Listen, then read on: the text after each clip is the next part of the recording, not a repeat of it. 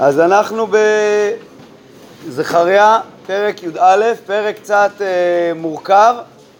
אה, נפרש אותו לפי אה, מצודת דוד, שלקח את הפירוש השני של הרד"ק ופירש את כל הפסוקים פה על ימי בית שני.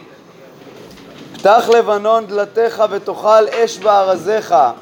רומז הפסוק הזה על חורבן שיבוא גם על הבית הזה, כן, פתח אה, אה, לבנון דלתיך, אה, הכוונה היא ארץ ישראל שקרויה בשם לבנון, איזשהו חורבן שיבוא בימי סוף בית שני ותאכל אש בארזיך, אליל ברוש כי נפל ארז, עכשיו הוא ממשיל את כל השרים והעם לעצים שצריכים להשמיע קול יללה על נפילתם.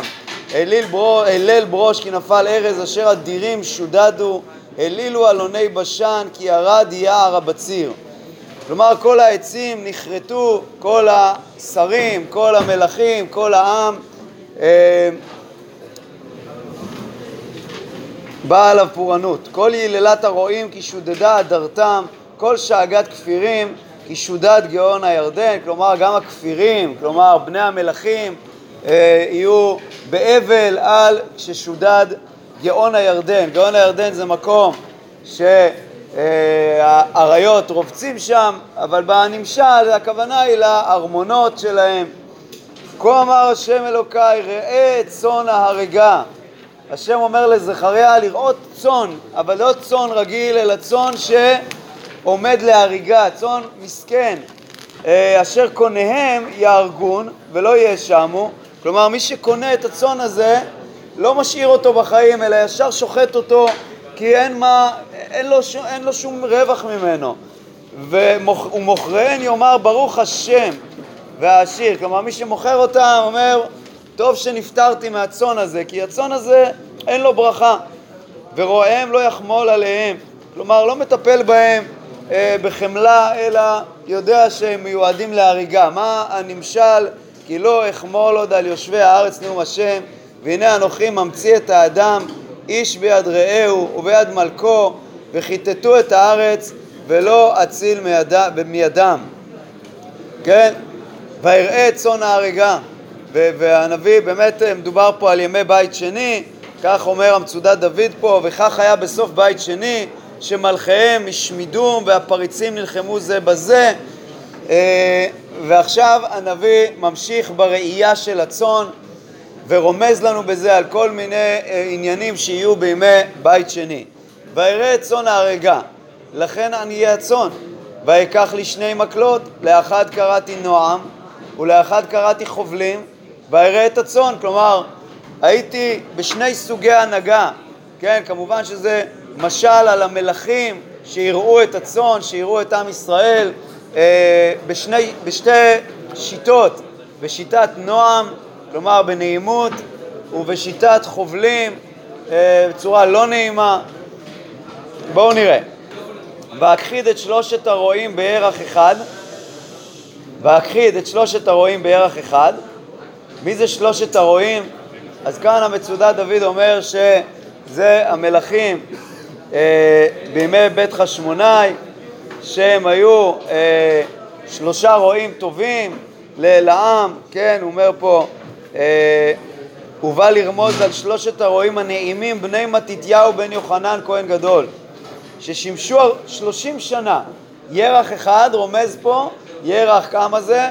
שלושים יום, חודש אז זה רומז על שלושים שנה שהם מלכו כמובן שאנחנו כבר יודעים שלפרש את הפסוקים האלה על זה שאתה יודע כבר מה קרה בעבר אז זה כביכול לא חוכמה, נכון? אה, אבל אה, כך מפרשים פה על ימי בית שני, ירח אחד, שלושים שנה אה, של שלטון של יחסית נועם, כן? והכחיד את שלושת הרועים בירח אחד ותקצר נפשי בהם וגם נפשם בחלה בי, כלומר היה בינינו, כן, לא, לא, לא, לא רציתי יותר להנהיג אותם בצורה טובה כי הצאן כבר לא, לא שמע אליי ואומר לא אראה אתכם, המתה תמות והנכחדת תיכחד והנשארות תאכלנה אישה את בשר רעותה, כלומר איזושהי אה, מלחמת אחים כזאת, אה, בלי בלי, הנהגה, בלי מנהיגים, ויקח את מקלי, את נועם, ויגדע אותו, כן? שברתי את המקל הזה, את נועם, את ההנהגה הנעימה, להפר את בריתי אשר קראתי את כל העמים. מה קשור פה העמים? אז מסביר המצודה דוד שהנעימות הזאת, השלטון בנועם של מלכי בית, אה, אה, בני מתתיהו, הוא היה, אה, הוא עזר גם לגרום לשלום עם כל העמים שמסביב. ולכן הגדיעה שלו מפרה את הברית הזאת שקראתי את כל העמים. ותופר ביום ההוא, ויודו כן עניי הצאן השומרים אותי, כדבר השם הוא. כלומר, אלה שכן אה, עובדים את השם, אלה שכן מקשיבים לדבר השם, אז מבינים שזה אה, דבר השם, שזה מה, שה, אה, מה שהשם ייעד, ואומר עליהם, אם טוב בעיניכם אבו שכרי, ואם לא חדלו. כלומר, אם אתם רוצים שאני אמשיך לראות אתכם, שאני אמשיך להנהיג אתכם, תביאו לי שכר, כי רועה צריך לקבל שכר על הראייה שלו, ומה השכר? וישקלו את שכרי שלושים כסף. ומי זה השלושים כסף האלה?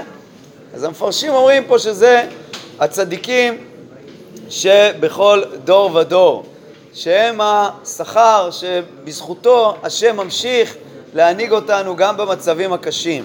ויאמר השם אליי, אשליכהו אליי יוצר עדר היקר, אשר יקרתי מעליהם.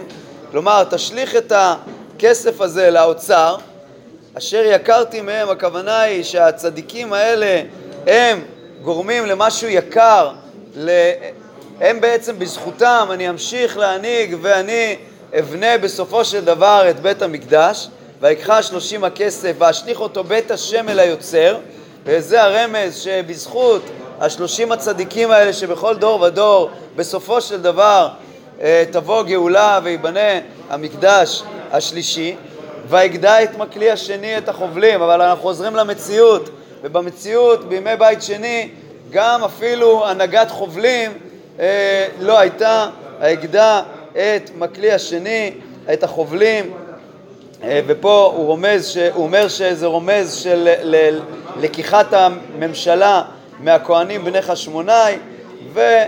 אה, ובהתבטל ממשלת הכהנים בני חשמונאי, כאילו בטל גם האחווה מישראל ומיהודה, כי עבר זר בתוכם, כי הורדוס מלך עליהם וכולי. אז זה להפר את האחווה בין יהודה ובין ישראל.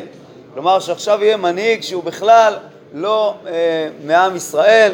ויאמר השם אליי עוד קח לך כלי רועה אווילי, וכאן מסביר המצודת דוד שזה רומז על אורדוס, אה, כלי רועה אווילי, כלומר רועה שינהג בשיגעון, כי הנה אנוכי מקים רועה בארץ, אני כחרדות לא יפקוד, הנער לא יבקש, והנשברת לא ירפא, הניצבה לא יכלכל, ובשר הבריאה יאכל, ופרסיהן יפרק, כלומר מנהיג שנפגע בצאן שלו, הוי רועי האליל עוזבי הצאן, חרב על זרועו ועל עין ימינו, זרועו יבוש תיבש ואין ימינו כאות תחיה, כלומר גם על המנהיג הזה אה, תבוא בסופו של דבר פורענות. ועכשיו אנחנו עוברים לפרק י"ב שלוקח אותנו אה, כמה שנים קדימה. כמה שנים קדימה? הרבה. זאת אומרת, לגאולה שתבוא בסוף, אחרי כל הצרות האלה, אחרי חורבן בית שני, אחרי הגלות הארוכה, מסע דבר השם על ישראל נאום השם, נוטה שמיים ויוסד ארץ, ויוצר רוח אדם בקרבו. הנה אנוכי שם את ירושלים סף רעל לכל העמים סביב. כלומר, כולם יבואו לירושלים, אנחנו מכירים את זה כבר מיחזקאל ומעוד נבואות, מלחמת גוג ומגוג, כל הגויים באים להתאסף, והשם כביכול שם את ירושלים סף רעל לכל העמים. כלומר סף בלשון ספל, כלי, כלי של רעל, סביב, וגם על יהודה יהיה במצור על ירושלים. וכאן יש נקודה מעניינת שהיא חוזרת כמה פעמים בפרקים שנלמד עכשיו, אה, עד סוף הספר, שגם יהודה נלח... נלחמים בירושלים. כלומר, העמים שבאים בימי גוג ומגוג להילחם בירושלים, לוקחים איתם חלק מהעם שהם כביכול עוזרים להם להילחם בירושלים. אה, שלא ברצונם, הם מכריחים אותם, כן? אז זה, וגם על יהודה יהיה במצור על ירושלים. והיה ביום ההוא אשים את ירושלים אבן מעמסה לכל העמים, כל עומסי עשרות ישרטו.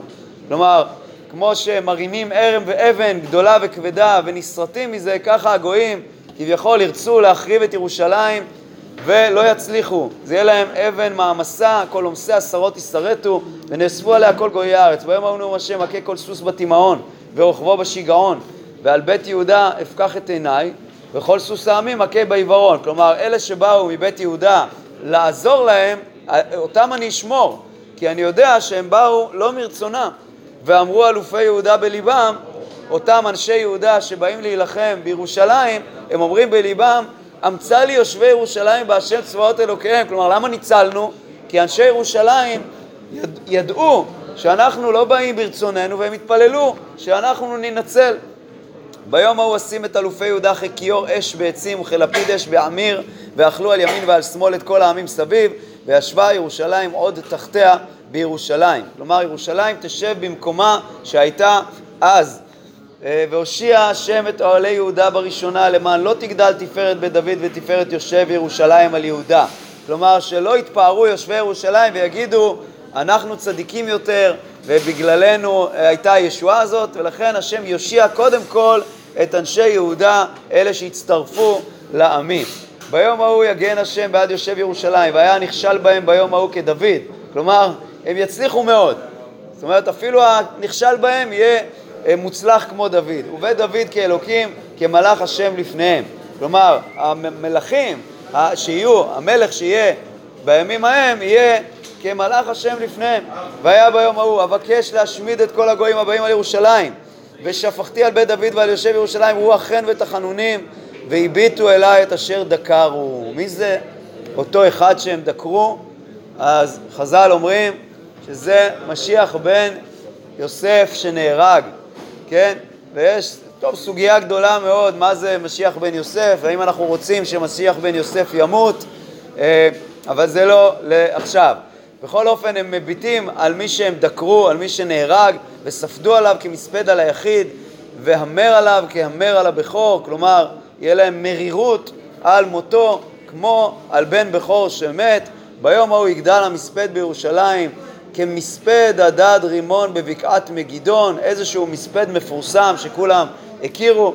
וספדה הארץ משפחות משפחות לבד, משפחת בית דוד לבד ונשיהם לבד, משפחת בית נתן לבד ונשיהם לבד, משפחת בית לוי לבד ונשיהם לבד, משפחת השמעי לבד ונשיהם לבד, כן, מכאן לומדים חז"ל שצריך להפריד, אם, אם בימי אבל מפרידים בין גברים ונשים, כן, ככה גמרא במסכת סוכה אומרת, לומדת מכאן שקל וחומר בימי שמחה צריך לעשות איזושהי הפרדה.